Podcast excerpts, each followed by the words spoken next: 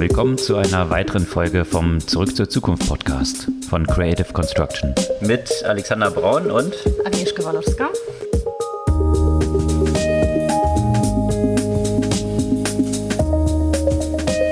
Was gab's Neues letzte Woche?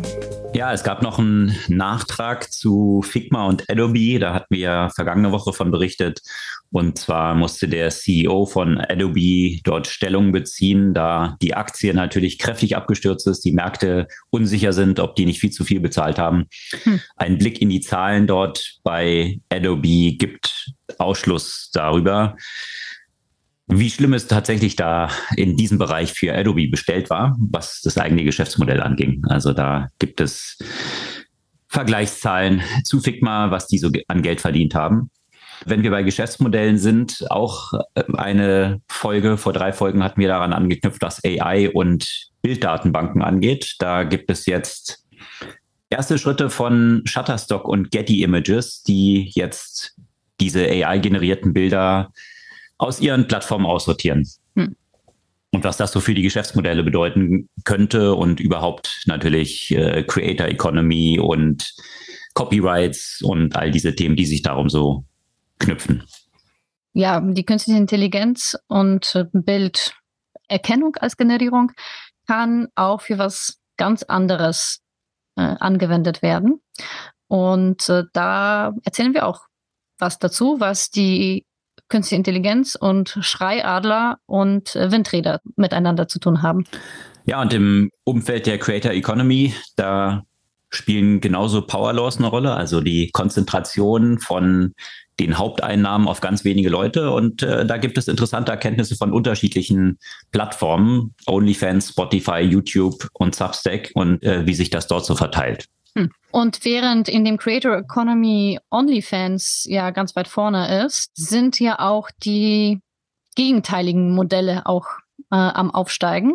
Die kann man unter dem Begriff Shameware äh, zusammenfassen. Da gehen wir auch darauf ein, was das ist und was die Konsequenzen von solchen Modellen sind und wie es eigentlich sein kann, dass sie überhaupt in den Stores äh, verfügbar sind. Natürlich auch in der vergangenen Woche meines Erachtens viele Entwicklungen in dem digitalen Bereich haben sich in dem politischen abgespielt. Unter anderem in Iran, wo wiederholt nach 2019 massive Internetsperrungen stattfinden auch eine Entwicklung, die ja vielen Regierungen mittlerweile in die, in die Hände fällt, die ja, bestimmte Proteste zum Beispiel unterdrücken wollen. Von da ist es nicht ganz so weit, zumindest thematisch, bis zu den Wahlen in den Vereinigten Staaten. Äh, bald finden ja die Midterms statt. Dort äh, natürlich äh, die Diskussion, welche Art von Werbung wo erlaubt ist, äh, auf welchen Social-Media-Plattformen. Und da kommt zum Beispiel TikTok mit einem ja sehr radikalen Modell. Ja, und in Hype-Geschäftsmodellen in der letzten Zeit waren natürlich Fintechs auch ganz groß. Da gibt es eine interessante Diskussion, um das Thema, was machen Fintechs tatsächlich besser? Machen sie irgendwas besser? Und äh, das mal aufgedröselt an Restaurantbesuchen in Berlin und den Erkenntnissen rund um die Apple Card und was das so für Banken und Goldman Sachs bedeutet. Hm. Ja, das so das Spektrum der Themen heute. Bevor wir im Detail einsteigen, nochmal kurz die Erinnerung, ihr könnt den Podcast gerne abonnieren, einfach auf den Folgen-Button klicken und zur Verbreitung gerne auch, wenn er euch gefällt, ein, zwei Freunde von euch äh, direkt schicken und ein bisschen mit der Verbreitung helfen. Da sind wir euch sehr dankbar für. Steigen wir in die Themen ein. Da hatten wir ja vergangene Woche ziemlich ausführlich Figma und Adobe beleuchtet, was das überhaupt für die Evolution von Hardware-Architektur oder Software-Architektur vielmehr und äh, den Geschäftsmodellen dahinter bedeutet. Mhm. Und da musste der CEO Rede und Antwort stehen, weil nach der Ankündigung dieser Akquisition, die ja 20 Milliarden dort jetzt aufgebracht werden, um eben Figma zu übernehmen von Adobe, ist die Aktie kräftig abgeschmiert, fast 20 Prozent, was bedeutet, dass der Wert von Adobe über 30 Milliarden verloren hat. Hm. Also sie mehr an Wert verloren haben, als sie an Geld ausgeben für diese Akquisition.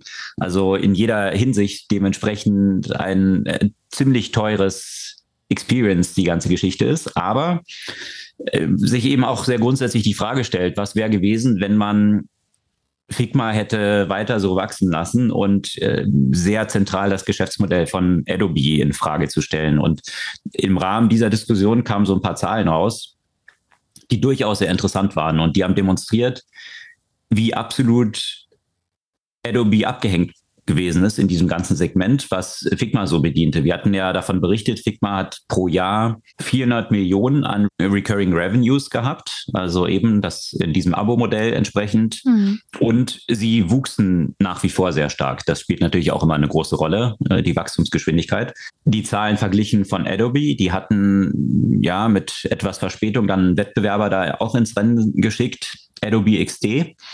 Und die haben sage und schreibe in der gesamten Zeit, dass dieser Wettbewerber, in Anführungsstrichen muss man dann sagen, von Figma im Markt war, haben sie gesamter 15 Millionen Dollar damit generiert. Mhm. Das in Relation zu den 400 Millionen pro Jahr, die Figma damit verdient hat. Also das zeigt so ein bisschen, wie abgeschlagen dort Adobe tatsächlich war und weswegen es wahrscheinlich doch auch ein so ein Hail Mary jetzt gewesen ist, äh, jetzt mal tief in die Tasche zu greifen, auch wenn es schmerzhaft ist. Schmerzhaft sowohl direkt als auch eben indirekt über den Absturz der Aktie. Aber wahrscheinlich ein notwendiger Schritt, weil zentrale Komponenten des Geschäftsmodells eben von Adobe hier in Frage standen. Währenddessen ist die UX-Community alles andere als begeistert.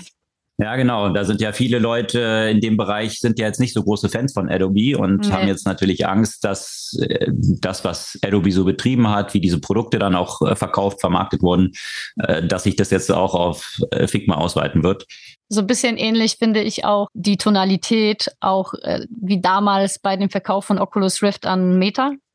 Mhm. Ein bisschen auch der, Verratsvorwurf, vor allem jetzt hier gerade bei, bei Figma, die ja sehr stark eben gegen Adobe, also so die David gegen Goliath Story und dann wird der David auf einmal doch zum Untertan des Goliaths, ja. Ja, das ist immer so die Schwierigkeit. Gerade wenn du bei Oculus war es ja noch stärker, äh, wo du eigentlich eine Community hast, die das Ganze überhaupt so groß gemacht hat. Ja. Also bei Oculus war es ja tatsächlich dann über Finanzierung über so eine, so eine Plattform, wo man äh, als User dann entsprechend Geld einzahlt und dann als Bonus äh, jetzt nicht Equity bekommt, also Anteile an dem Unternehmen, was dort entsteht, sondern eben äh, jetzt das erste Modell dann zum Beispiel. Ja, als Was über Kickstarter? Oder, so. oder worüber Ich glaube, es war ja? über Kickstarter lief das, mhm. ja. Und dementsprechend war das ja ein Riesenhit auf dieser Plattform die ganzen Nutzer und Nutzerinnen haben eigentlich dieses Ding ja vorangetrieben und in diese Bewertungshöhen katapultiert. Und dann hatten sie eigentlich, dann kam Facebook an, hat es für eine Milliarde eingesammelt. Sie hatten außer ja, den ersten Prototypen, die sie eben bekommen haben, nichts davon, von dieser Akquisition und hatten jetzt plötzlich einen neuen Owner, mhm. der für viele dieser User ja gerade so der Antichrist ist in diesem mhm. ganzen Umfeld. Mhm. Und äh, ja, das war, äh, gab da natürlich auch riesige Diskussionen. Äh, sie wurden dann auch nicht dran beteiligt, wie gesagt, an diesen Exit-Erlösen. Hier ist es jetzt wahrscheinlich auch mit dieser Creator Community hinter Figma, die haben natürlich auch dieses, äh, dieses Figma so groß gemacht. Ja, Absolut, sind ja. jetzt, sind jetzt auch so ein bisschen beim Antichrist gelandet für die. Mhm. Ähm, jetzt schauen wir mal, wie es, wie es dort weitergeht. Zumindest die Mitarbeiter wurden dort wohl auch nochmal ganz gut beteiligt. Was man äh, jetzt gehört hat, ist, dass neben diesen 20 Milliarden, die jetzt geflossen sind, nochmal zwei Milliarden für das Halten von Mitarbeitern gezahlt wurden. Also nochmal zwei Milliarden, äh, damit die Leute bei Figma an Bord bleiben. Also da hat man sich wahrscheinlich auch ähnliches, äh, ähnlich umstritten, wie es bei der Community, die das nutzen war, ist es natürlich auch bei den, bei vielen Mitarbeitern und ja. Mitarbeiterinnen bei Figma. Äh, da hatte Adobe eben nochmal zwei Milliarden nochmal zur Seite gestellt. Ein Großteil davon sollte an den Gründer gehen. Mhm. Der ist dann aber so großzügig gewesen, dass er gesagt hat, nein, nein, ich nehme nur 50 Prozent davon, nicht den Großteil. Also er kriegt nochmal eine Milliarde direkt, damit er an Bord bleibt und die restliche Milliarde wird dann auf die Mitarbeiter verteilt. Mhm. Also von daher. Cash oder Shares? weiß ich nicht genau, wie das, ob das Adobe Shares sind oder nee, ich glaube, das ist eine Cache-Komponente. Hm. Wahrscheinlich eine Mischung. Hm. Jetzt, wo die, wo die Aktien ja abkratzen, ist es besser, äh, vielleicht äh, Cash zu nehmen. ja, schauen wir mal, äh, was das Potenzial da ist und ob es Adobe gelingt, das erfolgreich in dieses Modell zu integrieren. Aber eine andere Story, die wir vor drei Wochen schon mal, und da würde ich sagen, lagen wir auch mit der Prognose richtig, äh, schon mal platziert hatten, das war ja rund um dieses ganze AI-generierte Bilder. Also da gibt es ja verschiedene. Dali war wahrscheinlich so die mhm. erste und äh, jetzt verschiedene andere, die da noch entstanden sind, die auf dem gleichen. Ich bin ein großer Modell Fan von Midjourney. Midjourney ist ja. einfach so geil. Das ist so geil. Das ist einfach das Vielleicht nochmal kurz zusammengefasst, was die machen. Also wir hatten ja häufiger über GPT-3, also solche Generatoren von Text gesprochen, die auf sehr großen Datensets von existierenden Texten, äh, da ist das Internet natürlich eine super Quelle, quasi unbegrenzte Datasets, die dort existieren, auf Basis von Texteingabe, also kleine, kleine Sätze, dass man sagt, schreibt mir was zum Thema Suchmaschinenoptimierung zum Beispiel, mhm. hat die AI dann Texte generiert, die sich fast viele tatsächlich sehr gut lesbar so anfühlten, als ob das ein Mensch geschrieben hätte. Äh, jetzt Vergleichbares im Bereich von Kunst oder Bildern, dass man eben jetzt auch mit Texteingabe sagen kann, kreiere mir ein Bild. Äh, du hattest ja so ein Beispiel dort dann mal, das fand ich ganz amüsant, äh, im Stil von Banksy, also diesem Street Art Künstler. Genau. Mit einer Katze oder was auch immer. Mit einer Ratte, mit einer Bank, mit einer Ratte, weil er ja so viel mit ja. Ratten dann ja auch, ja, ja. Und dementsprechend sind die Ergebnisse dann ja ein großes Set von Bildern, die dann generiert werden, die natürlich nie von Banksy erstellt wurden, nee. aber tatsächlich so aussehen wie von Banksy und äh, von daher sehr eindrucksvoll sind. Und äh, das ist jetzt nur ein Beispiel. Äh, das kann man in jedem Bereich sich beliebig weiterdenken. Muss jetzt nicht nur um Kunst gehen, sondern eigentlich auch um Fotografie. Mhm. Also wenn ich früher Stockfoto-Datenbank genutzt habe, weil ich jetzt ein Bild brauchte von meinem Küchentisch mit Pancakes und Erdbeeren, äh, dann äh, lässt sich das auch dort ziemlich einfach generieren, ohne dass ich jetzt erstmal ein Set brauche, einen Fotografen brauche oder alternativ, wenn ich Geld sparen will, solche Bilddatenbanken wie Shutterstock und Getty Images zum Beispiel nutze. Und übrigens nochmal, bevor wir darauf eingehen, ne, ich habe tatsächlich letztens, als ich einen Vortrag gehalten habe oder Workshop vor zwei Wochen, ich habe die ganze Präsentation mit Bildern, die ich selbst generiert habe, einfach nur gehalten. Hm. Und das hat einfach funktioniert, weißt du? Und das ist so, also für mich hat dann natürlich die Recherche gespart und im Zweifel, also ich zahle ja eh selten für die Bilder, weil es gibt ja auch offene, muss man ja nicht immer Shutterstock nutzen. Aber wenn du manchmal so ein Bild nicht hast, aber so eine konkrete Vorstellung, was das sein soll, das ist einfach, kannst du sie einfach selbst generieren. Und ich habe jetzt gerade vor mir hier Discord offen, weil äh, die ganze Mid-Journey-Generierung läuft über Discord-Chat sozusagen, über so Prompts im Discord-Chat. Deswegen kannst du die ganzen Prompts ja auch richtig lesen. Also du hast hier ganze Romane sozusagen, wie die Leute die Bilder generiert haben wollen.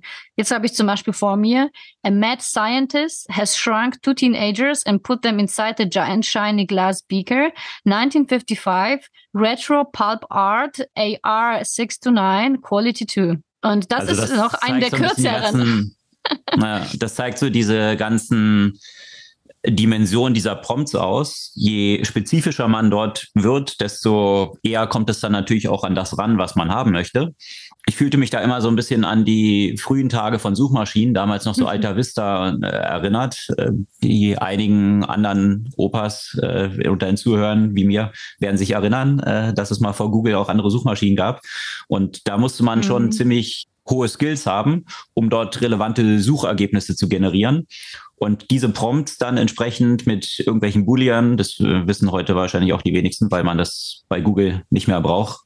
Da sind auch so die Re Resultate meist einigermaßen gut. Und so ist es aktuell ja auch so ein bisschen mit diesen Bildgeneratoren. Ja, also äh, je besser ich das definieren kann, da hatten wir auch von gesprochen, gibt es jetzt schon Plattformen, wo man solche Prompts entsprechend einkaufen kann. Ja, wenn man die Bilder nicht mehr verkaufen kann, dann äh, kauft man die Prompts ein, weil die Bilder kostenlos sind. Und das ist natürlich, hatten wir vor drei Folgen, wenn ihr nochmal nachhören wollt, wo es da so tiefer drum geht, Folge 186 war das von uns, darüber diskutiert, was das auch für die Geschäftsmodelle von die, diesen Bilderplattformen bedeuten könnte. Und ja, wie wir es vorhergesehen hatten, hat nicht lange auf sich gewartet, dass Getty Images jetzt AI-generierte Bilder von der Plattform verbannt hat und Shutterstock ähnlich. Da findet man aber noch eine ganze Menge. Also ist natürlich auch äh, schwierig, die direkt dann rauszufiltern. Natürlich, wenn die Leute das mit mit Journey vertecken, Klar. dann sind die einfach zu finden. Und äh, ich habe gerade nochmal nachgeschaut äh, auf Shutterstock mit Journey. Da sind schon noch eine ganze Menge von Bildern. Also sie scheinen jetzt noch nicht so ganz mhm. hart dort durchzugreifen. Aber das ist natürlich eine sehr interessante Frage, die sich jetzt hier stellt, ja, weil äh, und die hat viele Dimensionen, diese Frage. Also einerseits natürlich, was das Geschäftsmodell angeht. Ja, also wenn ich jetzt eine Plattform habe, die damit Geld verdient und die bekommen so äh, im Schnitt 15 bis 40 Prozent von den Preisen der Bilder, die dort verkauft werden. Also professionelle Fotografinnen und Fotografen, die dort entsprechend Inhalte erstellen. Und ja, jetzt äh, hast du plötzlich Images, die AI generiert sind, mhm. die kostenlos sind, die Leute dann dort reinstellen, wahrscheinlich wesentlich günstiger sind als die Bilder, die jetzt von, von Fotografen kommen. Und äh, das könnte natürlich so ein bisschen einerseits das Geschäftsmodell gefährden, aber es geht ja noch viel weiter. Copyright. Wenn diese Images, ja, Copyright auch, aber wenn diese Images direkt von jedem erstellt werden können, dann mhm. stellt sich überhaupt die Frage, welche Funktionen hat dann für mich so eine Plattform noch? Ist es dann eine Kurationsfunktion, dass ich dort Sachen finden kann? Aber je einfacher das wird, das einfach selbst zu erstellen, und ich kann einfach nur mit so einem kleinen, mit so einer kleinen Spracheingabe jedes beliebige Image erstellen, was ich gerade benötige wozu benötige ich dann überhaupt noch solche Plattformen, wo ich solche Bilder kaufen kann? Äh, das sind natürlich so ein bisschen ein paar Fragestellungen, äh, die aber auch sehr tief da reingehen, was ist der Wert, den so eine Plattform generiert? Also ist es jetzt die mhm. Kuration und äh, wenn jetzt sehr, sehr viel Inhalte dort generiert werden, dann entsteht natürlich eine Masse und da sind wir wieder bei diesem Thema, was wir auch schon häufiger gestreift haben. Je mehr Masse du hast, sieht man ja auch im Internet mit Texten, desto wichtiger wird dann eigentlich die Kuration und das mhm. wiederum zu finden, was dann wirklich die Relevanz hat. Ja, und Weil, nicht jeder hat, also ganz ehrlich, also nicht jeder hat vielleicht auch die Kreativität, äh, um sich wirklich so diese Prompts halt wirklich so auszudenken, ne? Und was das dann genau sein soll. Und dieses, äh, natürlich hatten diese Plattformen auch so ein bisschen diese Discovery-Funktion. Wobei natürlich so Getty und Shutterstock mittlerweile einfach, also gut, sehr viel waren einfach ultra langweilig, die Bilder. Die Kreativität findet eigentlich so jeder, um sich so ein Bild äh, zusammenzustellen, wahrscheinlich. Aber, mhm. ne, aber auf welche Ideen hier Leute kommen, welche Sachen zu generieren und da eine gute Discovery und eine gute Kur Kuration, das hätte sicherlich schon einen Mehrwert. Aber warum ich jetzt hier zum Beispiel auch das Thema Copyright ja auch äh, angesprochen habe und wenn die Leute das mit Mid-Journey zum Beispiel vertaggen, da frage ich mich ja auch, wieso die, die, die Legal-Themen sind und ob sie das zum Teil ja auch nicht wirklich aus, aus äh, Legal-Gründen auch ausschließen, weil das widerspricht dann wiederum gegen Mid-Journey Terms of Service, dass du wenn ich die richtig interpretiert habe, ich habe die natürlich nur überflogen, da brauchst du ja auch schon irgendwie so einen speziellen Business-Account mit expliziten Zustimmung, dass du diese Bilder dann ja auch wiederum weiter verkaufen kannst. Mit deinem normalen gratis oder, oder kostengünstigen Account darfst du das ja, sag mal, für deine Nutzungszwecke halt verwenden, aber nicht um äh, die Bilder dann zum Beispiel bei Shutterstock zu verkaufen. Also das ist sicherlich auch noch ein weiterer Aspekt der eben wieder auf diesen Aspekt äh, einzahlt. Ja, wem gehört das? Äh, wer hat Recht dran und wer sollte eigentlich daran verdienen oder mitverdienen? Weil irgendwie, um das so wirklich alles gerecht zu verteilen, äh, müssten eigentlich all die Künstler und Fotografen und so weiter daran mitverdienen, dessen Daten äh, zum, äh, als Trainingsdaten für die Entstehung dieser Bilder genutzt wurden. Und da sind wir genau in dieser Komplexität drin. Hm. Natürlich haben diese Plattformen das auch als Grund angegeben, ja, Copyrights und äh, Fragestellungen, die sich hier drum knüpfen. Und sie wollen natürlich ihre Nutzer schützen, nicht, dass die sich hier Material, dann Material erwerben auf der Plattform, was dann äh, ungeklärte Copyright-Dimensionen haben könnte. Sicherlich ein Aspekt. Mhm. Ich frage mich aber, ob es der wirkliche Aspekt ist, warum die das getan haben, oder ob natürlich, äh, wenn so grundlegende Fragen, wir hatten es vorhin mit Adobe und Figma, mhm. wenn so grundlegende Fragen an das Geschäftsmodell gestellt werden, äh, gibt es jetzt natürlich zwei mögliche Vorgehensweisen. Die eine wäre, das willkommen zu heißen und zu sagen, okay, wir sind ja schon in diesem ganzen Bildbereich die Plattformen, die für Nutzer bekannt sind setzen wir uns, machen wir uns zur Speerspitze dieser ganzen Bewegung ja. und überlegen uns, wenn es gerade so schwierig ist, diese Prompts noch zu erstellen, ja, was könnten wir eigentlich für Tools anbieten, um äh, Leute auf unserer Plattform dann zu halten und die vielleicht in diesem Bereich dann auch zu unterstützen? Ja, wie, wie, wie können sie über diese Plattform vielleicht mit einer Einbindung selber solche Sachen generieren und dafür können wir dann vielleicht eine Gebühr verlangen. Die Alternative ist halt zu versuchen, es zu verhindern. Und das ist dann so diese Kodak-Vorgehensgeschichte, ja, wo Kodak eigentlich der Erfinder von Digitalkameras war, aber dann gesagt hat, naja, ähm, mit Abzügen verdienen wir pro Bild irgendwie 30 Cent. Wie viel verdienen wir mit einem digitalen Bild? Also ja, werten wir nicht richtig aus, dieses Patent, was wir eigentlich haben auf Digitalkameras, obwohl wir es entwickelt haben, und den Markt dann an sich vorbeiziehen zu sehen. Und das ist natürlich jetzt so diese Frage, wie positioniert man sich dort? Und der Switch von dem existierenden Geschäftsmodell, wo man sehr gut Geld verdient, in eins, was noch am Entstehen ist und fraglich ist, wie groß das dann sein wird, das ist natürlich immer schwierig, äh, das auch Investoren dann schmackhaft zu machen. Aber ja, die, die Vergangenheit zeigt, was in der Regel dann mit denen passiert, die versuchen es zu verhindern, weil das, das plötzlich dann AI nicht genutzt wird, um Bilder zu generieren. Wir sind ja jetzt gerade am Anfang davon, ja das ist ja unrealistisch, äh, so ein Genie zurück in die Flasche zu bekommen. Ja. Also ich muss sagen, ich verstehe das auch nicht, dass sie da nicht zumindest irgendeinen Testballon gestartet sind, weil zum Beispiel bei Midjourney zahle ich jetzt auch 10 Euro im Monat, weil ich es einfach so geil finde. Und dann will ich einfach mal äh, höhere Limits haben, um die Bilder zu generieren. Und das ist einfach viel besser als zum Beispiel Cryon, was, was gratis ist. Das zum Teil wirklich sehr komische Sachen generiert. Und dann siehst du bei einigen Apps, also was ich äh, lustig fand, dass zum Beispiel Facetune, na, das ist ja die, Apps, die ganzen Influencer nutzen, um die besseren äh, Kurven äh, zu generieren für die Instagram-Bilder mhm. oder auch so ein bisschen die äh, Falten wegzuretuschieren und so weiter. Die haben dann auf einmal auch äh, so, ein, so ein Ding in der App mit drin, dass du dir die Bilder generieren kannst. Würde meines Erachtens zu einem Geschäftsmodell von Getty oder von, von Shutterstock eigentlich viel, viel besser passen. Ja. ja. Ich muss sagen, genauso wie du es gesagt hast, man kann es versuchen zu verhindern, aber schauen wir mal, wie, wie lange das halt gut geht. Mhm. Viel sinnvollerer Weg wäre, ich meine, die haben ja auch die Leute, also die haben ja, die, die sind ja schon quasi der Platzhirsch. Das war, wäre wahrscheinlich der erste Ort, zu dem ich halt hingehen würde und denken würde, okay, entweder finde ich hier ein Bild oder ich generiere mir halt vielleicht noch ein Bild und dann kannst du noch besser, viel besser anreichern und, und eher da an der Speerspitze der Entwicklung sein.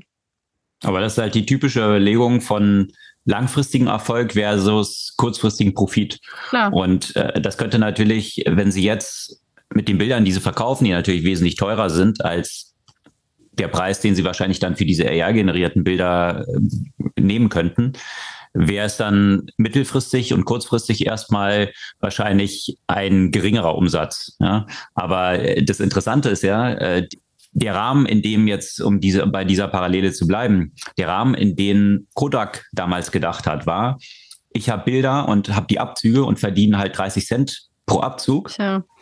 Wie will ich denn mit digitalen Bildern irgendwie Geld verdienen, wo keine Abzüge sind?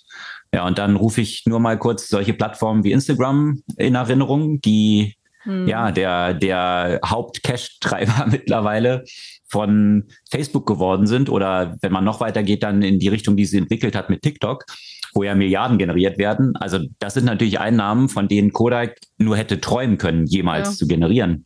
Also äh, indem man in den existierenden Geschäftsmodellen und den existierenden Metriken denkt, was natürlich einfacher fällt, weil sie schon existieren, und den gegenüber jetzt welche stellt, die noch nicht klar sind, in welche Richtung sie sich entwickeln werden, limitiert man sich aber auch äh, in, in diesen, in diesen, das, äh, in dieses Entwicklungspotenzial überhaupt einsteigen zu können. Mhm. Aber das ist wiederum das klassische Innovators Dilemma, wo es ja, existierenden Unternehmen natürlich sehr schwer fällt, diesen Switch hinzulegen, weil kurzfristig es erstmal natürlich so aussieht, als ob man hier mit weniger Geld verdienen würde. Und das ist ja selten ein interessanter Move, ja. den Investoren hm einem zubilligen würden.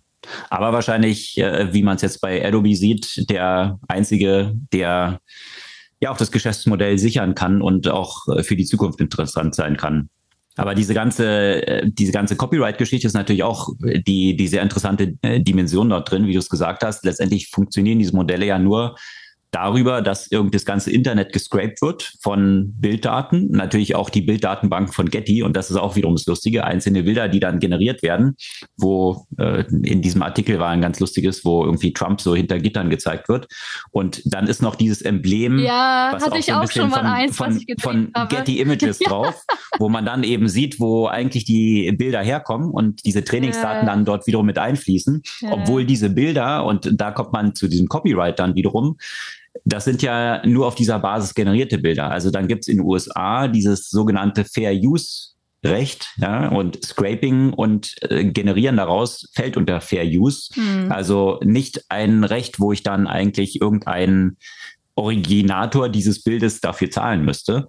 Und äh, ja, das äh, sind diese komplexen Fragestellungen, die sich äh, daraus dann wiederum ergeben. Mhm. Banksy ist ja auch ein gutes Beispiel dafür.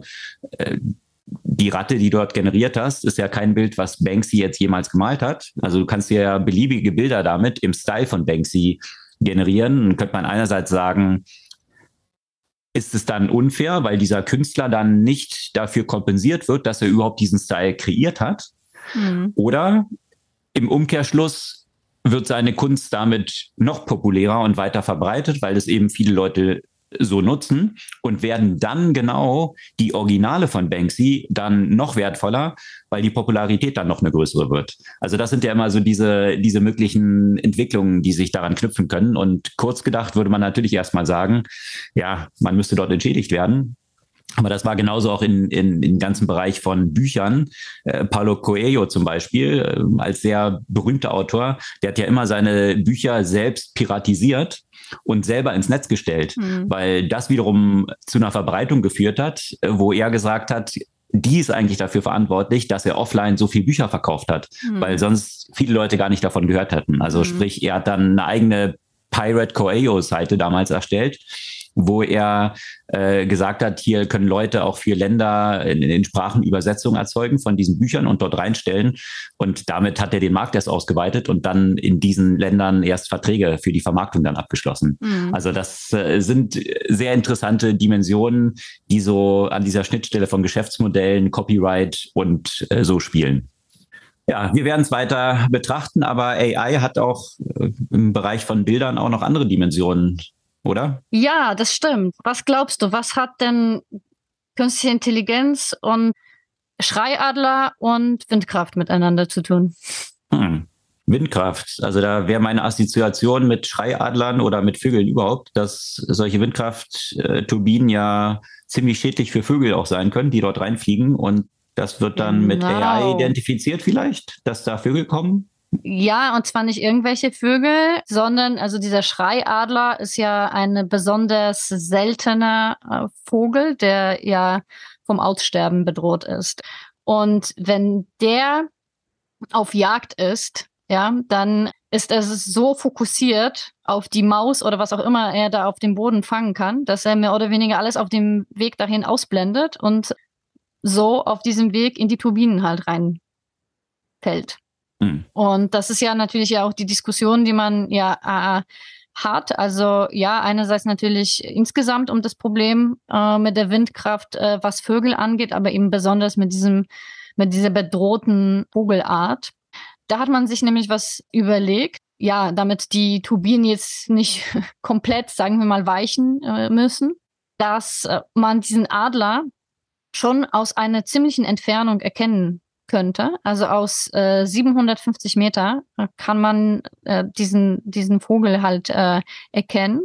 Und wenn dieser erkannt wird, dann werden die Turbinen innerhalb von kürzester Zeit so verlangsamt, dass er dadurch manövrieren kann. Das heißt, okay. man kann ja, also ne, man kann ja beides dann somit miteinander verbinden du kannst ja den Vogel schützen, schützen ohne ja auf die Windkraft äh, entsprechend zu verzichten. Daran hat man ja schon seit einer Weile äh, gearbeitet. Die Erkennungsraten äh, sind so bei 90 Prozent. Es gibt bei schlechten Witterungsverhältnissen und schlechter Sichtbarkeit ist es dann natürlich deutlich schlechter. Aber bei schlechten Witterungsverhältnissen jagen die Vögel ja auch deutlich seltener. Äh, von daher ist das dann vielleicht auch nicht so ein großes Problem. Und ähm, das finde ich natürlich, also gerade angesichts der Diskussion, die man ja äh, doch gerade in dem grünen Spektrum ja auch äh, stark, stark hat, wo die Windkraft durchaus in der Kritik ist, genau aus diesem Grund, dass, äh, dass die Vogel oder besonders ja auch die bedrohten Vogelarten davon beeinträchtigt werden, finde ich auch eine, auch eine spannende Lösungsmöglichkeit. Und wie wird es dann genau gemacht? Also wenn die aus so einer Distanz oder, oder wo sind dann diese Sensoren angebracht, die genau. das dann Du hast dann die kleinen Kameras ja entsprechend an den Wind, äh, an den, an den einzelnen Windrädern hast du die Kameras, die das erkennen und. Ah, okay. Und diese Kameras, die an diesen Windrädern angebracht sind, die können bis zu einer Entfernung von 750, 750 Metern Meter die Vogel erkennen. Identifizieren. Genau. Wow. Okay. Ja. Ja. Und die können dann entsprechend äh, so, so innerhalb von 20 bis 40 Sekunden, also äh, diese Turbine entsprechend verlangsamen. Mhm. Ja. Hm, faszinierend. Ja, da hat man schon eine Weile dran, dran äh, gearbeitet und geforscht und ich bin mal gespannt, wie das tatsächlich ja einge eingeführt wird. Ich bin jetzt, ich bin keine Vogelexpertin. Ich weiß nicht, ob dieser Schreiadler wo er genau dann auftaucht und mit welchem Aufwand das dann entsprechend verbunden ist, äh, die, diese Systeme an den Turbinen anzubringen und in welchem Ausmaß ist es notwendig, äh, ist es denn überhaupt notwendig? Äh, aber ich finde es durchaus eine spannende Lösung. Es wird dann ja auch an Erkennung von weiteren Vogelarten logischerweise ja auch gearbeitet, um damit äh, ist vielleicht ein der Probleme, die man mit der Windkraft äh, hat, äh, ein Stück weit gelöst. Oder hm. zumindest reduziert. Apropos Vögel, OnlyFans. Vögel oder Vögeln?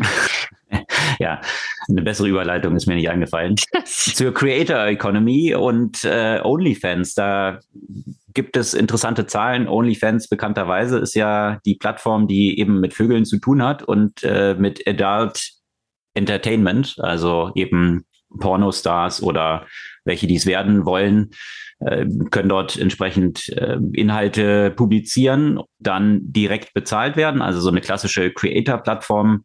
Das äh, ist interessant, wenn man sich das anschaut. Also grundsätzlich, äh, was man ja in sämtlichen Geschäftsmodellen auch sieht, äh, einzelne Unternehmen belegen einen großen Prozentsatz an Umsätzen, also sogenannte Power Laws, und die greifen natürlich hier auch im Bereich der Creator Economy. Also man hat ja Millionen oder auch Milliarden von Creators, aber dann hat man ganz wenige, die eigentlich den Großteil dieser ganzen Inhalte dominieren. Also im Podcast-Umfeld in Deutschland ist es dann wahrscheinlich so fest und flauschig. Ähm, also konzentriert es sich immer um, um ganz wenige und der Rest ist meist dann unter ferner Liefen. Das hat man jetzt bei OnlyFans auch gesehen im Vergleich mit zum Beispiel Spotify, YouTube, Substack, also andere Creator-Plattformen. Und bei allen sieht man diese Power Laws, aber die sind besonders ausgeprägt bei Substack. Äh, Substack ist diese Plattform, wo man bezahlte E-Mail-Newsletter generieren kann. Da sind die Top 10 Creators für 22 Prozent der gesamten Umsätze verantwortlich. Bei YouTube verteilt sich das ein bisschen mehr, da sind es nur zwei Prozent, die die äh, Top 10 belegen. Und bei Spotify und OnlyFans ist es ziemlich gleich bei gut 11 Prozent. Das Interessante ist aber, diese 11 Prozent bei den Umsätzen, die OnlyFans gesamt generiert, 4,7 Milliarden, machen also die Top 10 bei diesen 11 Prozent über 470 Millionen aus, die an die Top 10 Creator ausgezahlt werden. Also 470 Millionen für zehn Leute, das ist schon, ja, hat mich echt überrascht. Also, dass man äh, so viel in diesem Kontext verdienen kann. Klar, Sex sells, das ist natürlich das, was so das Internet treibt, aber gleichzeitig ist das Internet ja auch überfüllt von kostenlosen pornografischen Inhalten, dass äh, hier tatsächlich dann so viel Geld noch generiert wird von einer Power Law, also diesen Top 10 Performern auf dieser Plattform, fand ich schon faszinierend und überraschend. Was mich hier interessieren würde, ist, sind jetzt so besonders bekannte, also sind das jetzt irgendwelche Stars und Sternchen oder sind sie über OnlyFans dann so bekannt geworden und dort Influencer geworden? Da bin ich jetzt nicht so tief eingestiegen, ehrlich gesagt. Also ich habe mhm. da keine äh, Auflistung gefunden, welche Profile es jetzt tatsächlich sind. Ob eben die auf OnlyFans so mhm. berühmt geworden sind oder eben ob das äh, schon Stars vorher waren im Adult-Bereich, die dann dort äh, unterwegs sind. Das Interessante ist aber auch eben, wenn man das dann wiederum vergleicht mit denen, und das zeigt auch so ein bisschen, wie unterschiedlich diese Geschäftsmodelle natürlich gestrickt sind. Mhm. Äh, wenn man sich die Revenues anschaut, also die Umsätze, die das Unternehmen generiert, dann äh, generiert OnlyFans 1,2 Milliarden versus den Spotify 11 Milliarden. Aber die Payouts sind eben bei OnlyFans 4,7 Milliarden, also sie liegen höher als die Company Revenues. Und das zeigt so ein bisschen, dass eben viele dieser bei äh, OnlyFans generierten Umsätze tatsächlich direkte Payments sind, die an die Creators ausgezahlt werden. Wohingegen bei Spotify sind es ja nur Royalties, die die Creator dann oder die, die Musiker, Musikerinnen hier in diesem Kontext dann als Anteile an den über Spotify generierten Umsätzen erhalten. Mhm. Also das Geschäftsmodell ist hier natürlich ein bisschen anderes, weil man eben bei OnlyFans ja auch diese eins zu eins Connection, die man eben zu, zu diesen äh, Akteuren auf dieser Plattform dann aufbauen kann, äh, dann das auch ein zentraler Aspekt ist des ganzen Geschäftsmodells. Mhm. Ja, also so ein kurzer Ausflug nochmal in die Creator Economy und Power Laws, die dort genauso greifen und ja, wie profitabel das in diesem Kontext dann für einige wenige tatsächlich ist. Ja, Power Laws äh, ganz anders definiert äh, gibt es in dem anderen Bereich, der auch ein Stück weit mit Pornografie zu tun haben kann. Und zwar eine Entwicklung, die mir ehrlich gesagt so gar nicht so bekannt war, bis ich auf diesen Artikel gestoßen habe. Und zwar Shameware. Kannst du dir vorstellen, was mit Shameware gemeint sein kann? Hm. Da du es im Kontext mit Pornografie verwendest, äh, wahrscheinlich irgendwas, dass sich Leute dafür schämen sollen, wenn sie das nutzen. Genau. Was natürlich niemand tut. Genau, sollen die Leute sich schämen. Und zwar will besonders zum Scham angehalten, wenn er solche An äh, Inhalte sich anschaut, Leute, die mit der Kirche oder mit den diversen Kirchen was zu tun haben. Ursprünglich ist vieles von diesen Technologien äh, entwickelt worden, um das Online-Verhalten von Kindern und Jugendlichen zu kontrollieren. Also es ist logisch, dass wenn man einem oder eine acht, neun, zehnjährigen ein Smartphone zur Verfügung stellt, dass man vielleicht ein bisschen wissen möchte, einfach für die Sicherheit des Kindes, was damit passiert und dass bestimmte Inhalte dort gesperrt werden können. Deswegen gibt es ja einiges von, von solchen Eltern-Apps äh, natürlich in den App Stores, die entsprechend hier auch zugelassen werden. Diese Technologie, die ja, müsste man ja auch sagen, sehr eine Spyware ähnelt, weil die Apps tracken wirklich alles, was man mit dem Smartphone entsprechend tut, wurde weiterentwickelt und äh, mit solchen Anbietern wie zum Beispiel Covenant AIs, das ja auch der größte Anbieter in diesem Segment ist, und Accountable for You, das ist so der zweite, eine ganz andere Marktnische gefunden. Also das, was ursprünglich den Eltern helfen sollte, für Sicherheit ihrer Kinder zu sorgen, wird auf einmal bei Kirchen genutzt, um deren Mitgliedern dabei zu helfen, moralisch zu leben. Also es wird eine Story eines jungen Mannes, äh, der Mitglied einer, ja, eine von den vielen ja, Splitterkirchen, die es ja in den USA gibt. Der hat dem Kirchenanführer gesagt, dass er schwul sei. Und das hieß ja, ja, das ist alles gut, Gott äh, liebt dich ja weiterhin. Aber wir müssen irgendwas machen, damit du ja trotzdem nicht deinen ähm, Bedürfnissen oder deinen Lüsten nachgehst. Der wurde dazu angehalten, eben diese App Covenant Eyes zu installieren, um einfach so einen Accountability-Partner zu haben, um einfach so ein bisschen die Finger weg von diesem bösen, bösen Porno-Zeugs, vor allem wenn das ja auch noch homosexuell ist, ja, die Finger wegzuhalten. Mhm. mhm. Und dem hat er ja auch erstmal zugestimmt und dann hat er eben diese entsprechende Pastor, Kirchenanführer, wie auch immer man die Leute äh, nennen soll, eben Zugang dazu. Und eigentlich sollte es ja natürlich nur darum gehen, dass ähm, dieses Verhalten eben in Richtung von irgendwelchen Porno-Websites zu kontrollieren. Auch das ist natürlich ne, schon mal meines Erachtens ein krasser Eingriff in die Privatsphäre. Aber gut, dem hat er ja auch zugestimmt. Das wollte er offenbar erstmal in dieser Kirche sein. So, das ist, wer bin ich, um das zu, zu urteilen? Aber dann hat sich ja herausgestellt, äh, dass äh, nicht nur Zugriff auf solche Websites, sondern wirklich sein komplettes Online-Verhalten monitort wird und er eben darauf von diesem Kirchenanführer halt angesprochen wird. Mittlerweile ist er aus diversen Gründen dort ausgestiegen. Aber was aus ich der Software oder aus der Kirche? Beides. ah, na, dann hat es ja doch einen positiven Aspekt gehabt. Da hat es ja, genau, hat es ja doch einen positiven Aspekt gehabt. Ähm, aber was sich ja auch rausgestellt hat, ist, also man muss ja auch hier zu, zumindest sagen, der hat es ja mit einer gewissen Freiwilligkeit diese Software installiert. Ähm, aber es gab ja auch Situationen, wo Mitarbeitende bei solchen Kirchen oder Volontäre als Teil deren Mitarbeiterverträge äh, letztendlich sie dazu verpflichten mussten, solche Apps zu nutzen. Etwas, was natürlich, äh, ne, also in, in Deutschland oder Europa wäre sowas absolut rechtswidrig, aber in USA funktioniert. Und diese Apps äh, sind ja auch in den entsprechenden äh, App Stores und offenbar verstoßen sie ja nicht gegen irgendwelche Nutzungsbestimmungen äh, und AGBs von den App Stores. Was mich ein bisschen gewundert hat, ehrlich gesagt. Also von dieser Existenz dieses ganzen Bereiches. Also natürlich kann man sich sowas denken, aber ehrlich gesagt war das ja nie so in meinem Interessensspektrum, habe ich mir nie so, so darüber Gedanken gemacht. Und das scheint aber in USA bei den ganzen Kirchen ein großes Ding zu sein.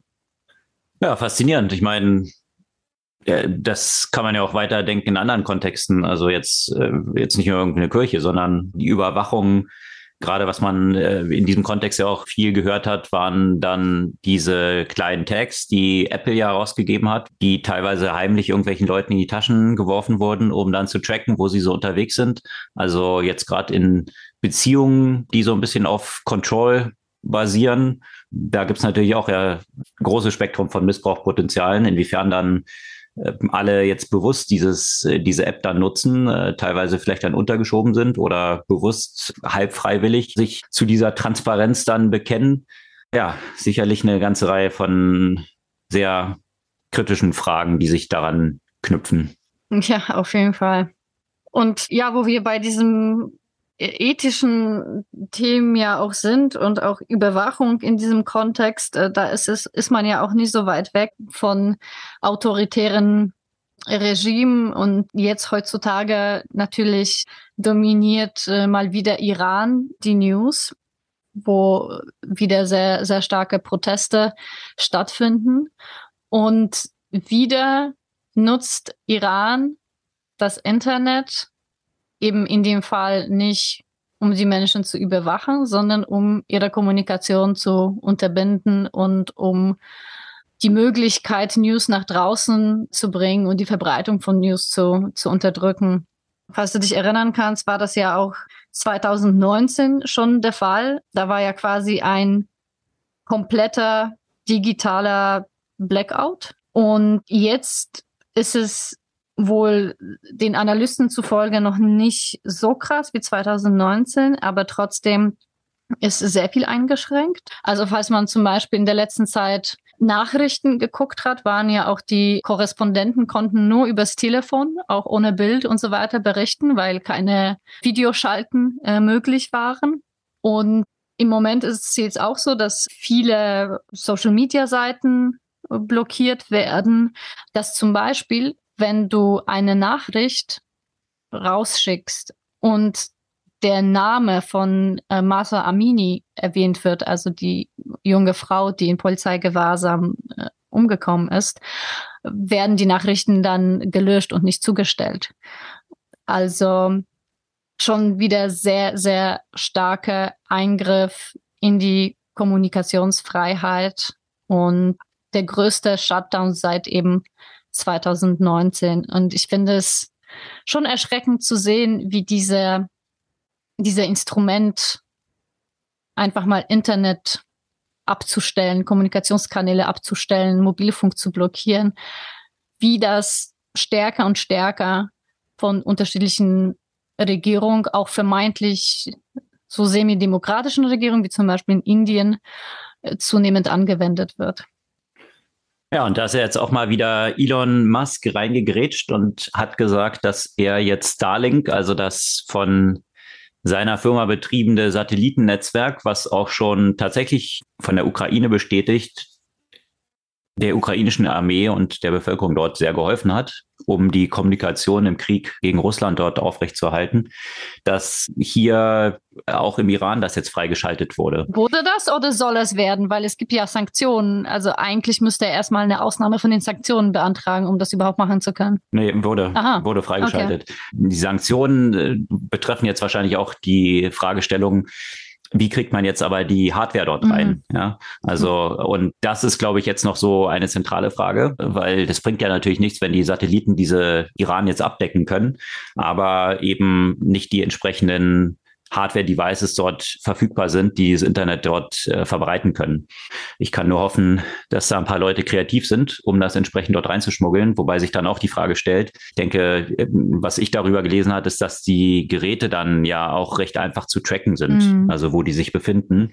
Äh, wenn die jetzt in der Ukraine natürlich in Regionen sind, wo Russland keinen Zugriff zu hat und eben die jetzt nicht so einfach ausschalten kann, durch irgendwelche Angriffe zum Beispiel, dann äh, ja, ist es eine ganz gute, ganz gute Maßnahme, um, um hier die Kommunikation weiter aufrechtzuerhalten. Zum Beispiel hatten das auch maßgeblich die Kämpfer in Azovstal, die, die haben das ja auch genutzt, um während dieser Belagerung nach außen kommunizieren zu können. Also von daher ist es wirklich tatsächlich sehr, sehr hilfreich gewesen. Jetzt hier in dem Bereich aber, wenn das in deinem eigenen Land ist, wo die Verbreiter dann entsprechend ausfindig gemacht werden können. Und das wird iranische Sicherheitsapparat natürlich auch als erstes versuchen. Ob das dann tatsächlich so ein guter Ausweg ist, weil die Identifikation dann doch einfach möglich ist und äh, ja, die Leute dann unter hohen Risiken das nur vielleicht kurz betreiben können und dann die geografische Position wechseln müssen, äh, bevor sie dann irgendwie geschnappt werden, so wie ich es mir jetzt vorstellen. Also ob das jetzt wirklich so ein Ausweg daraus ist, wahrscheinlich nicht, aber. Der wurde ja auch schon recht scharf kritisiert von einigen, von, von den NGOs, von den Analysten, die diese Situation in Iran analysieren, dass äh, angesichts der der doch größten Unwägbarkeiten ist vor allem sich hier um ein, wieder mal um einen PR-Gag von Elon Musk handelt. Ja, was, was seine Begründung oder seine Motive dann dahinter sind, keine Ahnung. Weiß man bei ihm selbst. Weiß ich nicht. Äh, in der, mh, hm, genau. Also in der Ukraine scheint es auf jeden Fall viel geholfen zu haben, was ja auch offiziell bestätigt wurde von denen. Das stimmt, ja. Ja, ja kann man nur hoffen, dass eben dieser Blackout, der bewusst dann auch gewählt wird, A, damit keine Bilder nach außen dringen, von denen wirklich ja, äh, was man so sehen kann, zumindest in den Bildern nicht gesehen hat, doch ziemlich verbreiteten Aufständen, die jetzt wohl auch über alle Bevölkerungsschichten und Frauen und Männer äh, gehen. Ja.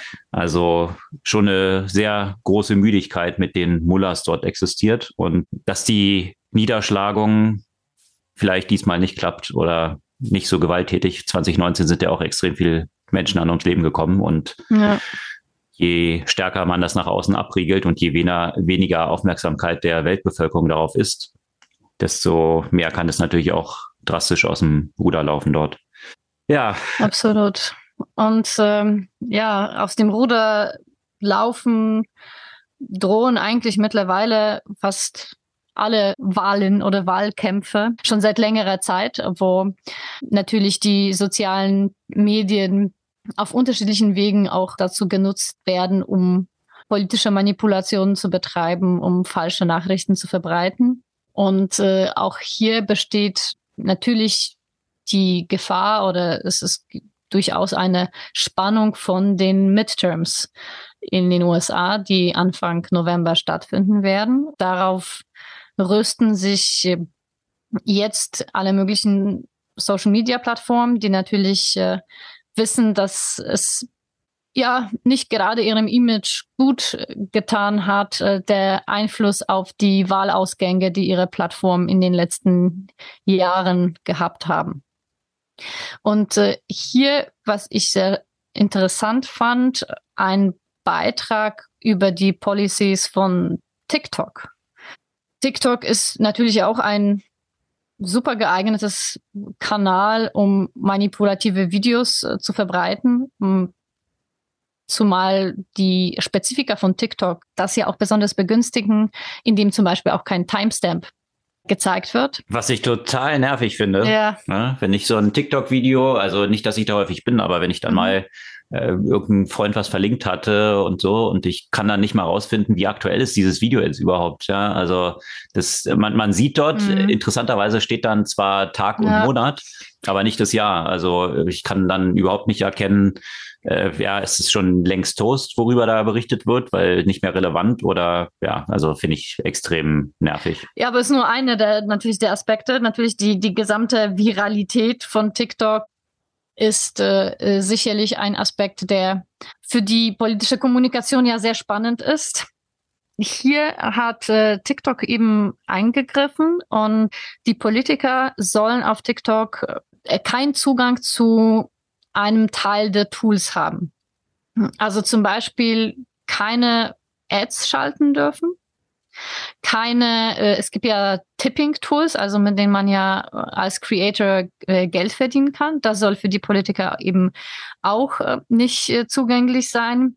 Und äh, grundsätzlich soll das ganze Thema politische Werbung, was ja quasi gleichgestellt wird jetzt mit äh, Missinformation, also beides soll auf de, aus der Plattform verschwinden. Und letztendlich das Einzige, wo die Politiker weiterhin die App nutzen können, ist quasi so die organische Aktivität. Das heißt, sie dürfen ja weiter posten, aber die dürfen nichts tun, um Fundraising zu betreiben und auch keine Werbung zu schalten.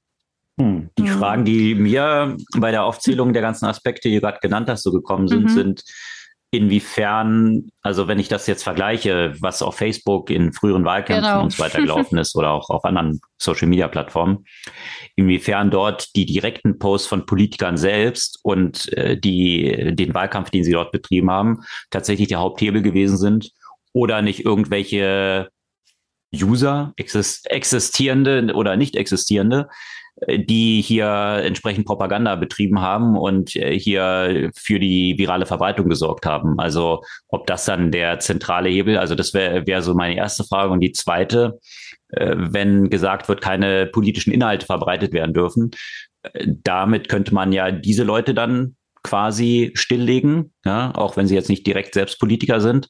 Aber das ist, wenn man sich natürlich anschaut, woher, aus welchem Land TikTok kommt, also mit ByteDance aus China, ist es natürlich, kann ich mir vorstellen, auch eine willkommene äh, Maßnahme, um alle Kommunikation, die vielleicht jetzt der chinesischen Regierung nicht besonders lieb sein würde, äh, unter diesem, vor diesem Hintergrund eigentlich schon zu unterbinden und stilllegen zu können. Also, ja, interessant.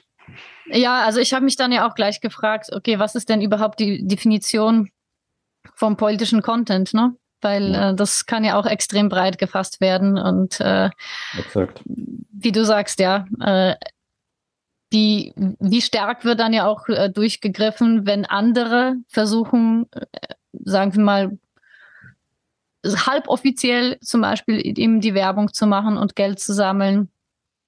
Das, das will ich mal sehr gerne sehen, weil auch Meta geht so ein bisschen zumindest in diese Richtung. Das haben sie eigentlich auch schon vor der letzten Präsidentenwahl ja auch gemacht, äh, dass, äh, ähm, glaube ich, in so den letzten zwei Wochen äh, vor der Wahl keine neuen äh, politischen Inhalte zum Beispiel beworben werden können. Also das heißt, das, was schon vorher beworben wurde, kann es weiter sein, aber jetzt äh, keine neuen Sachen. Auch da ist natürlich immer die Frage, wie viel in den Social Media läuft über die tatsächlichen äh, offiziellen Kanäle und wie viel über ja die Influencer und Influencerinnen, die natürlich auch gerade bei Trump-Wahlkampf ja auch eine große Rolle gespielt haben. Auf jeden Fall bin ich da natürlich auf den Ausgang dieser diese Wahlen ja sehr gespannt und äh, auch auf die Rolle äh, der diversen Internetplattformen, äh, wie sie diesmal ausfallen wird. Hm. Ja, äh, dieser ganze Kontext äh, wird wahrscheinlich auch noch ziemlich große Wellen schlagen. Hm. und äh, ja, für viel Aufmerksamkeit in der letzten Zeit, äh, zumindest in dieser Hype-Phase von riesen Startup-Finanzierung, hat natürlich dieser ganze Bereich Fintech auch für sich belegt. Und äh, da gibt es wiederum News aus diesem, aus diesem Umfeld und zwar vergangene Woche wiederum von Klarna. Klarna war ja wahrscheinlich eines der hochgejubelsten Fintechs überhaupt und BNPL, also Buy Now Pay Later, wurde zu dem Thema schlechthin, wo zig Startups dann gelauncht wurden und jedes Unternehmen musste irgendwie ein eigenes Buy Now Pay Later lancieren. Und äh, mittlerweile ist da so ein bisschen Katerstimmung eingekehrt. Die Bewertung von Klarna ist kräftig reduziert worden. Es gab Entlassungen und vergangene Woche jetzt wiederum eine Ankündigung, oder ja, Ankündigungen, äh, viel mehr Posts gab es von einzelnen Mitarbeitern, die jetzt entlassen wurden oder Abfindungen bekommen haben. Da gibt es jetzt noch so Diskussionen, wie groß ist tatsächlich jetzt die nächste Welle dort. Das streitet Klarna natürlich ab. Die sagen, sie entlassen nichts, die shiften nur um, Reorganisation und äh, dabei gehen auch ein paar Stellen verloren, aber die werden wohl recht gütlich abgefunden dort. Gab dann aber einen interessanten Tweet in diesem Kontext, den ich eine interessante Reflexion des Ganzen finde. Und äh, da wurde dann klassifiziert, dass das meiste, was wir an Fintechs in der letzten Zeit gesehen haben, basiert eigentlich auf zwei möglichen Wetten. Und die eine ist irgendwie Marketing, und die andere Subprime. Also kurze Erklärung dazu, Marketing, dass da der Kontext eigentlich ist, dass eigentlich nur Venture Money genommen wird, um Nutzer dort reinzuholen und eigentlich die Produkte, die bisher existieren, günstiger mit geringeren Gebühren dann quasi anzubieten. Wo noch in Frage gestellt ist, ob das jemals ein profitables Geschäftsmodell wird. Also A, weil man die Akquisitionskosten dort hat, eben erstmal von Venture Capital finanziert und nachher sich dann aber die Frage stellt, okay, mit diesen geringeren Gebühren kann man dann Geld verdienen. Also äh, das ist die eine. Die andere Geschichte, Subprime. Also da geht es darum, Subprime sind eben letztendlich Kredite, die an Leute vergeben werden, die eine niedrige Kreditwürdigkeit haben und äh, das dann klassifiziert als ein Modell, dass man hier ein neues Marktsegment akquiriert hat, äh, was vielleicht auch einen Grund hat, weswegen es bisher nicht existierte, weil eben die Ausfallrisiken zu hoch sind und diese Leute vielleicht keine Kredite haben sollten. Äh, also das ist so ein bisschen dieser zweite Part, wo viele natürlich angetreten sind und gesagt haben, ja, aber wir haben so einen ganz fancy Algorithmus und der analysiert ganz viele Faktoren und dann nachher ähm, identifizieren wir lauter Leute, die vielleicht doch nicht so ein hohes Risiko haben und äh, dann äh, kreieren wir einen neuen Markt damit. Aber äh, diese, diese zwei Stoßrichtungen, ich, ich finde das äh, recht stichhaltig. Viele dieser Themen kann man sich so anschauen und sich überlegen, wie nachhaltig sind die Modelle da tatsächlich oder basieren die auf einem Subset dieser, dieser zwei Ausprägungen und äh, wie sustainable kann ein Geschäftsmodell aus diesen, aus diesen äh, Bereichen sein. Und äh, ich war gerade, äh, wenn ich hier in Berlin so in Restaurants unterwegs bin, äh, bin ich auf zwei Sachen gestoßen äh, letzte Woche, die ich schon faszinierend und recht bezeichnend fand. Das eine, das kennst du wahrscheinlich ja noch aus dem ganzen Kontext von Corona-Check-ins, Luca-App. Hm. Ja, klar die sind ja umgeschiftet Richtung eines Fintechs. Also das ist jetzt so die Neuerfindung der Luca-App und zwar eine Payment-App aufzubauen und mhm. hatten dort äh, im April dieses Jahres noch 30 Millionen Euro an Funding aufgenommen.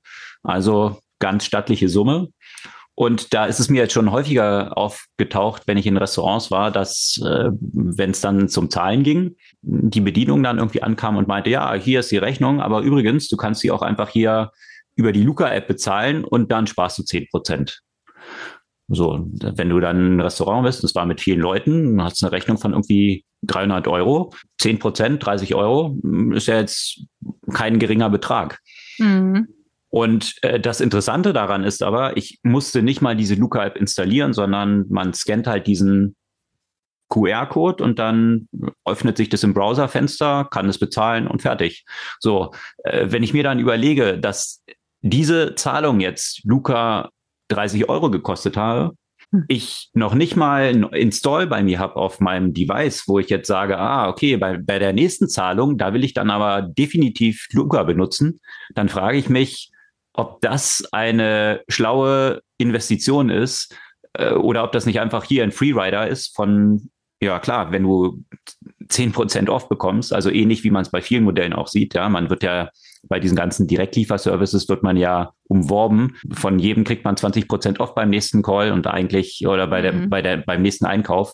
Also hier Geld rausgeblasen wird ohne, ohne Ende. Das würde für mich so ein bisschen in diese Argumentation von Marketing passen, weil äh, ob die App dann so viel besser ist als, als die Payment-Möglichkeiten, da stellt sich dann noch so ein bisschen die Frage.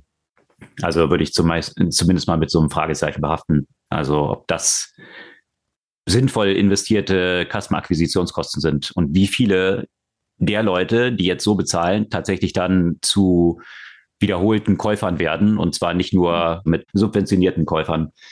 Mhm. Und ein anderer Part, der zweite, der mir begegnet ist, ist die Sunday App. Das ist von, von hier einem sehr gehypten Restaurant von den Gründern äh, lanciert worden äh, in Berlin, Cocodrio. Das äh, ist so der Instagram-Tempel schlechthin. Alles da drin ist so eingerichtet, dass es sich hauptsächlich über Instagram verbreitet, weil alle Influencer und Want-to-be-Influencer dort alles fotografieren und man dann spätestens in Instagram drüber stolpert und dann auch mal dorthin geht. Mhm. Also diese neue Art Restaurants dann und, und Bars halt über dieses Erlebnis dann auch zu verbreiten. Und äh, die haben sage und schreibe 2021, ich habe dann mal so ein bisschen recherchiert, wer da so hintersteckt. Das sind zwei Franzosen, die so eine riesige Restaurantkette aufgebaut haben, auch schon Venture finanziert. Drei Millionen haben die graced. Aber das eigentliche ist, die haben auch eine eigene Payment-App in der Corona-Zeit dann lanciert, die auch auf diese, diesem, ich scanne QR-Code und kann direkt am Tisch bezahlen, basiert. Äh, der USP ist, äh, oder den sie kommunizieren, ist, man muss eben nicht 15 Minuten dann noch auf Bedienung warten, die dann erstmal, der man dann sagt, ich will zahlen, dann läuft sie die Rechnung holen, dann kommst du nochmal zurück und dann Karte und hin und her. Geht ja viel Zeit bei drauf, sondern man kann direkt am Tisch zahlen, äh, ist damit, haben die Restaurants einen höheren Turn Turnover, weil die Tische nicht so lang belegt sind oder ich kann eben länger in diesem Restaurant dann vielleicht auch noch einen Kaffee bestellen. Wenn ich in 15 Minuten weg muss, würde ich sonst vielleicht nicht mehr machen, also auch den Umsatz nach oben ziehen. Die haben sage und schreibe 24 Millionen im April 21 geraced. Also das war das höchste Seed-Funding, was es je gegeben hat in Europa. Hm. Und äh, sage und schreibe, äh, drei Monate, nee, sechs Monate später haben die schon weitere 100 Millionen geraced. Das war dann die Series A. Also insgesamt hier 125 Millionen eingesammelt, um diese Payment-App hier zu verbreiten. Und das geht natürlich über die eigenen Restaurants ganz gut. Äh, Im Juli 22 kam jetzt aber die Ernüchterung. Äh, hm. Die haben massive Kündigungen angekündigt und 60 Prozent der Märkte, in denen sie aktiv waren, äh, wieder verlassen. Da frage ich mich halt bei vielen dieser Themen, die dort gespielt worden sind, äh, wie lange die noch gut gehen. Also am Anfang kannst du natürlich äh, das mit viel Venture Money irgendwie anschieben und dir Nutzer kaufen. Bloß wie sticky ist es tatsächlich? Also sind es dann tatsächlich User, die deine App weiter nutzen werden? Ich habe mhm. die sonst noch nirgends gesehen und wie gesagt, ist auch keine App, das ist im Browser, ist ja natürlich sehr nutzerfreundlich. Ich muss nichts installieren. Von daher ist es natürlich das einfach dann auch so zu nutzen. Aber kriegst du ein Login von irgendwelchen Usern dann da drauf für diese mhm. doch sehr substanziellen Kundenakquisitionskosten, die du dort hast? We'll see. Ähm, ja, und zu dem Punkt nochmal, äh, ne, weil du ja auch hier erwähnt hast, erstmal riesen Venture Money ja eingesammelt und äh, jetzt doch Märkte schließen und Entlassung. Und ich, ich weiß nicht, wie du das siehst. Ich habe so in der letzten Zeit ähm, so einige Startups ja auch äh, beobachtet, äh, die auch massiv aufgestiegen sind und jetzt massiv wieder Leute entlassen. Und ich finde es natürlich richtig, dass man die Gründer oder die CEOs nicht jetzt schämt und äh, dass, äh, dass die ja auch drüber, drüber sprechen und dass die Tatsache, dass man ja dann doch irgendwie ein Failure hingelegt ist, nicht das Ende der Welt ist. Aber manchmal frage ich mich, ob das dann doch nicht bisschen zu sehr gefeiert wird, wenn ich so sehe, Unternehmen, die so am Rande der Insolvenz stehen und dann siehst du die verantwortlichen Personen, die eigentlich so ständig auf LinkedIn, Event hier, Event da, Podcast hier, Presse dort. Da kann man sich dann schon fragen, oder ich frage mich dann, wären, wäre vielleicht die Zeit oder der Aufwand nicht besser investiert, nochmal zu gucken, nochmal eine Finanzierung zu bekommen, aber noch, noch das Unternehmen halt umzudrehen. Und wie gesagt, Failure an sich ist es ein Teil des Business. Mir, ich habe aber so ein, ein bisschen unwohles Gefühl, wenn man das wieder so komplett dreht und, und die Leute dann halt nur feiert, weil das hat ja auch damit, das hat auch andere Konsequenzen. Das hat Konsequenzen für die Mitarbeiterinnen und Mitarbeiter. Und also bei uns ging es ja auch mal mit unserem Unternehmen hoch und runter und da hast du ja ganz klare Prioritäten, wenn, wenn es wirklich, wirklich mal nach unten geht. Ne? Also wie gesagt, es ist, es ist natürlich, wenn du Gründer bist oder, oder CEO, ist, kannst du immer alles nur falsch machen, de facto. Deswegen versuche ich jetzt sehr vorsichtig sein mit der Kritik. Aber manchmal habe ich da echt so ein bisschen flaues Gefühl, wenn ich, wenn ich das sehe. Also ob die Zeit dann richtig investiert ist, in die Roadshow sozusagen, in das mehr Culpa und äh, die, die Learnings äh, oder nicht dort in das Unternehmen selbst äh, investiert werden sollte, wo es wahrscheinlich auch viel mehr, viel Aufmerksamkeit bedarf, dann im Zweifel. Das so ja. zusammengefasst. Schwierig. Einerseits eben, ich, ich finde schon gut, dass das, was in Deutschland gerade in diesem direkten Vergleich zu den USA immer, wenn man so ein Failure hatte, dann stigmatisiert wurde und äh, ja negativ nur angehaftet wurde, was was ich sehr problematisch finde, weil gerade die Leute, die sich dann auch was trauen und eben so ein bisschen aus dem Standard ausscheren und und ein Risiko eingehen, äh, mhm. dass, äh, dass das entsprechend auch gefeiert werden sollte, dass sie dieses tun und äh, vielleicht dann auch irgendwie Learnings äh, kommunizieren, die, die sie da gewonnen haben, finde ich schon auch einen wichtigen Faktor. Ähm, welcher Gewichtung das dann passiert und äh, ob da im Zweifel dann immer die, ja, die Prioritäten richtig gesetzt wird, äh, das ist natürlich eine andere Frage. Aber in diesem äh, Fintech-Kontext, äh, vielleicht noch zum Abschluss, äh, gab es auch noch äh, interessante Zahlen. Äh, da sind wir jetzt bei diesem zweiten Part Marketing oder äh, eben Bad Credit, äh, hier äh, mhm. schlechtere, schlechtere Risiken besser monetarisieren zu können, Subprime. Da gibt es jetzt Zahlen von Apple Card. Und äh, das hatten sie ja gemeinsam mit Goldman, äh, Goldman Sachs entsprechend gestartet. Das äh, ist die Bank dahinter, hinter dieser Kreditkarte. Da muss man sagen, die sind ziemlich schockierend gewesen, die Zahlen, die da rausgekommen sind. Und zwar, wenn man das vergleicht mit den meisten anderen Kreditkarten von Banken, die haben so eine Ausfallrate von 0,6 bis 0,8 Prozent. Ja, also das ist so die Anzahl der Kunden, die äh, hier ihre offenen Rechnungen nicht mehr zurückzahlen. Bei der Apple Card sind das sage und schreibe 2,9 Prozent. Also das ist natürlich schon dramatisch im Vergleich von 0,6 bis 0,8. Ja, also ich denke, für viele ist es ein bisschen eine Überraschung gewesen, weil gerade Apple-Kunden, das war ja auch so ein bisschen die Argumentation, dass ja eigentlich die Kundengruppe ist, die äh, eher etwas besser situiert ist und man eigentlich davon ausging, dass äh, mit dem Angebot der Apple Card hier ein Segment abgegriffen wird, was eben eigentlich das bessere Segment ist. Also eigentlich das Segment mit einer niedrigen Delinquency Rate, also wo die Leute äh, das dann nicht mehr bezahlen. Also von daher finde ich diese Zahlen ganz interessant, die aber auch so ein bisschen mit der Wirtschaftsentwicklung natürlich zu tun haben wenn man sich das mal überlegt, also in den USA werden diese Kreditkarten natürlich auch genutzt, um ja eben tatsächlich Kredite zu halten. Das ist ja in Deutschland weit weniger der Fall, dass man hier parallel irgendwie vier Karten hat und da äh, so die Kredite hin und her schiftet. In den USA ist tatsächlich so, dass der durchschnittliche Kreditkartenhalter oder Halterin hat 5.769 Dollar Schulden auf dieser Karte. Im Durchschnitt. Finde ich schon eine schockierende Nummer. Also ich weiß nicht, wie viel du pro Kreditkarte in der Regel dann so im Minus bist, aber äh, wenn man das mal so hochrechnet, äh, dass der Durchschnitt ist, Gar nicht. Also, mhm. also was, was heißt im Minus, ne? Also es wird ja hier eh meistens auto schnell gedeckt, also je nachdem, welche Kreditkarte du hast, aber ich, ich mag einfach mhm. nicht im, im Minus sein. Ja, aber das ist äh, eben tatsächlich auch so ein bisschen eine grundsätzlich andere, andere Einstellung, die USA versus ja. Deutschland dann auch wiederum sind. Aber dass es tatsächlich so hoch ist. Und ja, das finde ich schon äh, erschreckend. Also äh, die viele dieser Schulden waren ja in der Corona-Zeit, weil plötzlich die Leute dann gratis Geld geschickt bekommen haben, sind die, sind die Kreditkartenschulden tatsächlich auch zurückgegangen. Aber die steigen jetzt aktuell wieder. Und ja, vor der, äh, vor der Wirtschaftsentwicklung, die wir gerade zu sehen, ist natürlich auch so ein kritisches Feld. Und da sind wir eben wiederum in diesem zweiten Part. Marketing oder schlechtere Kredite. Da scheinen sie jetzt aktuell auch noch nicht so die Lösung gefunden zu haben. Man geht davon aus, dass hier 1,2 Milliarden an Verlusten erstmal für diese Karte anfallen werden für Goldman in diesem Jahr.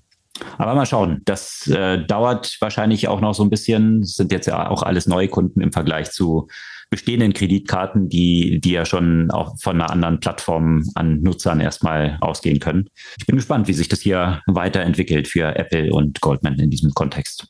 Ja, äh, hast du diese Woche wieder eine Buchempfehlung? Ja, klar. So passend zu paar von den, von den aktuellen Themen, gerade angesichts der, der kommenden Wahlen. How to Lose the Information War. Russia, Fake News and the Future of Conflict von äh, Nina Jankovic. Okay. Da, es geht darum, genau darum, was man in dem Titel zu hören bekommt. Mhm. also finde ich ganz interessante Analyse ja dessen, wie Russland in unterschiedliche Wahlen zum Beispiel eingreift, auf welchem Wege, wie da gezielt eben Polarisierung äh, zum Teil unterstützt wird äh, in USA, aber auch in ganz vielen Ländern, natürlich von Mittel- und Osteuropa, aber auch Westeuropa. Ich fand es da persönlich auch sehr interessant, den Beispiel äh, Polen, weil man sich dort gerne ja selbst so ein bisschen feiert, äh, dass man da ja nicht empfänglich ist auf, auf russische Manipulation, weil man da sowohl rechts als auch links als auch in der Mitte äh, so tendenziell so antirussisch ist, was natürlich das eine mit dem anderen überhaupt nichts zu tun und äh, man sieht, wie auch dort äh, russische Manipulationen äh, durchaus äh, stattgefunden haben. Ich, ja, wie, wie dann zum Beispiel in vielen Ländern unterschiedliche Organisationen von unterschiedlichen Spektren mitfinanziert wurden, einfach mal um ein bisschen mehr Polarisierung anzutreiben, um ein bisschen mehr Krawall anzutreiben. Schon interessante Einblick. Okay. Und das ist jetzt besonders fokussiert auf die Maßnahmen, die Russland dort ergriffen hat? Oder ist es auch grundsätzlich so Information Warfare äh, oder ist es jetzt ganz speziell auf, auf den russischen Information Warfare fokussiertes Buch? Also es ist natürlich bezeichnet das sehr stark oder beschreibt das sehr stark äh, die Mechanismen grundsätzlich, aber der Fokus ist äh, schon oder die Beispiele zielen schon sehr stark eben auf russische Desinformation. Also ein lesenswertes Buch. Kurze Frage, aber noch äh, jetzt äh, mehr grundlegend. Wie kommst du eigentlich selber immer ja. zu diesen Buchempfehlungen? Also äh, du sprichst hier immer eine aus, liest ja ziemlich viel. Wie kommst du eigentlich auf diese Bücher und wie selektierst du die? Also natürlich werden mir manchmal Sachen empfohlen, beziehungsweise wenn ich jetzt äh, zum Beispiel auf Twitter bin, sehe dieses Buch habe ich äh, tatsächlich auf, auf Twitter gesehen, hat es jemand empfohlen. Häufig recherchiere ich zu einem bestimmten Thema, wenn mich das gerade interessiert und komme dann auf äh, Bücher. Und äh, man muss ja aber auch äh, zum Teil sagen, also zum Beispiel die Empfehlung bei Audible, die sind nicht besonders gut. Mhm. Die Empfehlung bei Amazon aber häufig doch. Okay. Ja, das finde ich auch, finde ich aber auch komisch, ne? Weil Amazon, also Audible gehört ja zu Amazon, dass die irgendwie da nicht ja, die Empfehlungen dort dann mit reinarbeiten, die natürlich auf so einer Plattform wie Amazon, wo wesentlich mehr dann in solche Recommendation-Systeme wahrscheinlich auch reingesteckt ist, dass, äh, dass die das denn nicht ja. Audible zugutekommen lassen. Das finde ich ein bisschen merkwürdig. Das stimmt, ja. Und ich muss sagen, also ich meine, ich, ich habe eh eine Leseliste, die ich in meinem Leben nicht abarbeiten werde. Ne? Das ist, äh, das ist dann ja auch leider so. Und manchmal, man glaubt es nicht, aber ich gehe auch manchmal einfach zu Dussmann. Mhm. Äh, einfach nur um zu gucken und komme da 200 Euro leichter raus. Ja. Also dass die Kuration dann eben auch, was ja dort dann wahrscheinlich wahrscheinlich ist, da stehst du ja nicht vor ja. einer Million Bücher oder fünf Millionen Büchern oder 20 Millionen Büchern wie bei Amazon, sondern äh, da wurden natürlich in dem Laden dann auch bestimmte Bücher nach vorne gestellt. Also eine gewisse Selektion dann genau. von Leuten, äh, die die entweder gelesen haben oder ja, somit, somit eine Kuration genau. für dich übernehmen. Okay, fand ich nur mal interessant, das zu finden. Ähm, also diese Woche, wie gesagt, die Buchempfehlung How to Lose the Information War, Russia, Fake News and the Future of Conflict. Das soll es für diese Woche gewesen sein. Sämtliche Artikel, über die wir gesprochen haben, verlinken wir wie immer in unseren Show Notes des Podcasts. Äh, wir freuen uns sehr über euer Feedback, gerne auch an unsere E-Mail-Adresse podcast@ zurück zur Zukunft.de und äh, natürlich auch, wenn ihr den Podcast, wenn er euch gefallen hat, ein paar Freunden von euch schickt, mit der Empfehlung, dort auch mal reinzuhören. Dann hören wir uns kommende Woche wieder. Bis dann.